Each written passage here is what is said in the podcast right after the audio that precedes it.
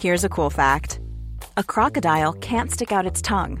Another cool fact you can get short term health insurance for a month or just under a year in some states.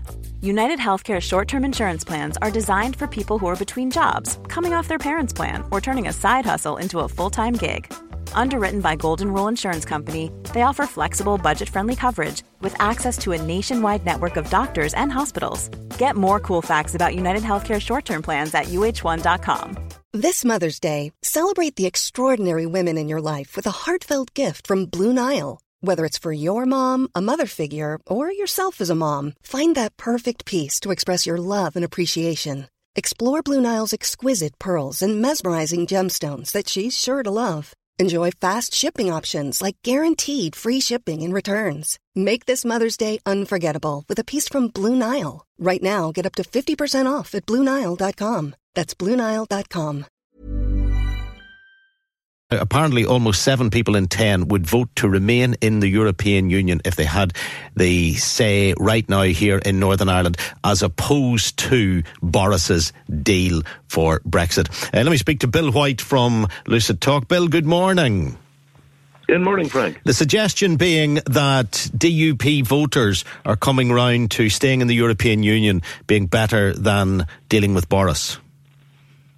Yes, uh, that, that's uh, that's the way it's looking, Frank. We asked um, three scenarios. We um, uh, in our, our, recent poll, um, Boris Johnson. You have just said Boris Johnson's deal versus Remain. Which one would you choose if there was a referendum? Boris Johnson's deal versus No Deal if there's a referendum, and then Remain versus No Deal. So the key one, obviously, that's live at the moment is Boris Johnson's deal. And if you look at the Boris Johnson's deal versus Remain uh, at DUP voters only, there is a swing towards Remain. People are people who voted Leave in two, DUP voters who voted Leave in 2016. There's a section of them um, are saying, well, look, you know, if this is going to be the choice, I'd much rather remain altogether in the European Union rather than accept Boris's Boris Johnson's deal. About 15% of DUP voters voted uh, leave in, two, sorry, voted remain in 2016.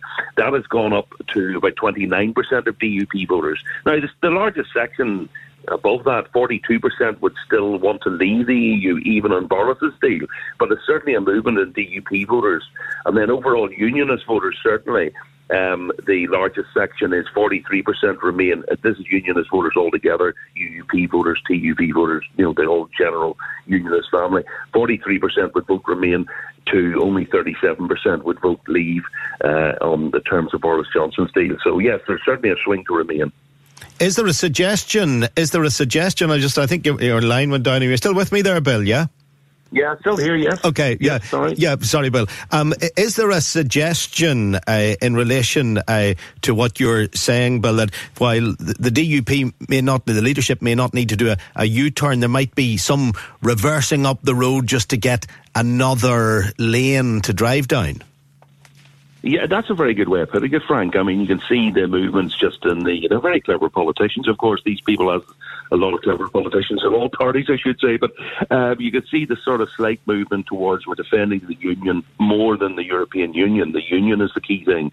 And uh, you see certain uh, sort of uh, manoeuvring to maybe maybe not to go to completely towards a Remain party, which some pundits have been saying or commentators, but uh, certainly, there certainly seems to be change there in their policy to accommodate that. You know, Boris's deal is certainly the one that is least favoured uh, in terms of, of, of unionism. Certainly, even compared to last year, where we did a similar poll with Theresa May's deal, to use that term, that was certainly unions were against that as well. But there's even more uh, opposition to uh, Boris Johnson's deal uh, among the unionist population. So uh, I should say, nationalist population, national Republican voters are similar to before. You know, they're overwhelmingly Remain compared to Boris Johnson's deal. But if it's Boris Johnson's deal versus no deal, they're overwhelmingly for Boris Johnson's deal. Both the uh, National Republican voters and also Alliance uh, Green uh, neutral voters, to use that term. Now, the European uh, Union uh, leaders, Donald uh, Tusk in particular, has uh, is telling us that the uh, Brexit extension is being agreed until the 31st of January. So the EU leaders agreeing to that Brexit extension 31st of January, uh, just announced, with the option for the UK to leave earlier if a deal can be ratified. I, I think that's what a lot of people expected, wasn't it? Yeah, I think it was. That's just been announced, Frank, as you say. So obviously that's news to me, but I think that's what everybody was expecting. Uh, the three month extension, the flexi extension, I think is what they they call it. So as you just said there, if the UK agrees uh, terms to leave earlier, they can uh, they can leave. But obviously the big question now is how is that going to impact? I suppose the vote today in the House of Commons in terms of the possible uh, election in early December. So it'll be interesting to see, you know, the outcome of that. Um, one, one other point we did ask, Frank, I don't want to jump ahead just in terms of you're asking about it, but we did also ask uh, the various voter bases, or Northern Ireland as a whole, but also within the various voter bases, what they thought of the tactics of Sinn Féin and the DUP and the main parties involved in Brexit since 2016. The most interesting thing seemed to come out of that was, yes, from the DUP voter base, there's support, as you would expect, for their party leadership, as there always is. There's a degree of loyalty there. But there's a section of DUP voters who um, they disagree with the statement that the DUP has handled things well since 2016. There's about 20 to 30 percent disagree with that, and some strongly disagree. So even though they're backing the DUP now in terms of this um, critical situation they're in with Boris Johnson's deal, when you ask them, well, how do you think things have gone since 2016 vis-a-vis the DUP tactics?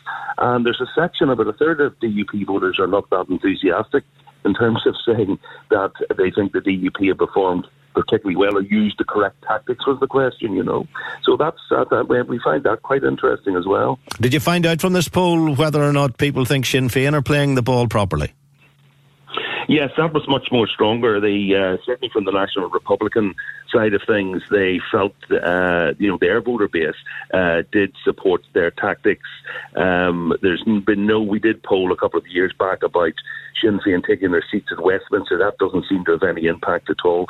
Um, at that time, two years ago, when we polled on that, there was overwhelming support for Sinn Féin's position of not taking their seats in Westminster. So. Um, uh, no, so so there's certainly good support among the um, uh, the Sinn Féin and Republican voter base for Sinn Féin's tactics. It was just interesting. There's a little bit of a split of opinion on the DUP side, a little bit of doubt there Uh, about the DUP tactics. Obviously, when you ask the DUP voter base what you think of Sinn Féin's tactics and vice versa, I don't think you need a pollster to tell you that most that both sides think the other side are not following the correct tactics. But the interesting outcome is, you know, what each voter base thinks of their own parties and their own communities' tactics in terms of the Brexit uh, negotiations, Frank. So finally, Bill, let's presume there is going to be a general election very, very soon. Um, how many uh, MPs will come from each party? Uh, you're the pundit. You, you're the the pollster. Uh, give give us the results now. oh my goodness! No, I didn't expect that question. Um, I will. I will say just a bit of advertising. We will be running an 18 constituency seat poll, um, also when we know when the date of the election is, probably a few weeks before the election, just to get a feel for it. Certainly, when we ran that, uh, we ran our seat analysis, the 18 15 seat analysis poll in August, uh, we only spotted one change, or we forecast one change, which was um, possibly Alliance winning South Belfast. The DUP are under pressure, as you would expect, in North Belfast, but our model did predict that Nigel Dodds would still hold that seat. Um, uh, South Antrim certainly very tight. We had between DUP and Alliance are also pulling very strongly there. North Down, Sylvia Hermon to hold the seat. Fermanagh South Tyrone still narrowly Sinn Féin. Uh, but those obviously are the forecast. A lot depends in Westminster elections. It's difficult for pollsters, Frank, until we know who the candidates are. Um, we did that poll in August as an example before. For example, Claire Hanna declared that she would be running, or not herself, but the SDLP nominated Claire Hanna as uh, the candidate in South Belfast, and she's a very strong candidate in her own right, her own sort of name, Claire Hanna, as opposed just to the SDLP, Claire Hanna. So a lot depends on candidates. You know, if Sylvia Hermon decides not to run in North Down, I mean, the whole situation changes completely in North Down. So we really have to wait to see what the candidates are, whether you know, we do end up having unionist pacts, regardless of what Steve Aiken has uh, initially said. I mean, that may all change as we move closer to the election. So it's still all up for grabs. I prefer, yeah, I'll take that question as a third question after we know all the candidate lists, uh, Frank, uh, for each constituency, if, uh, if, if, you don't mind. Phil, that's absolutely a-okay. Uh, thank you very much indeed. If people do want to read about it in more detail, the Lucid Talk poll that you've just done, um, steer them in the direction that the anoraks, those who want to follow it line by line, where they can study it.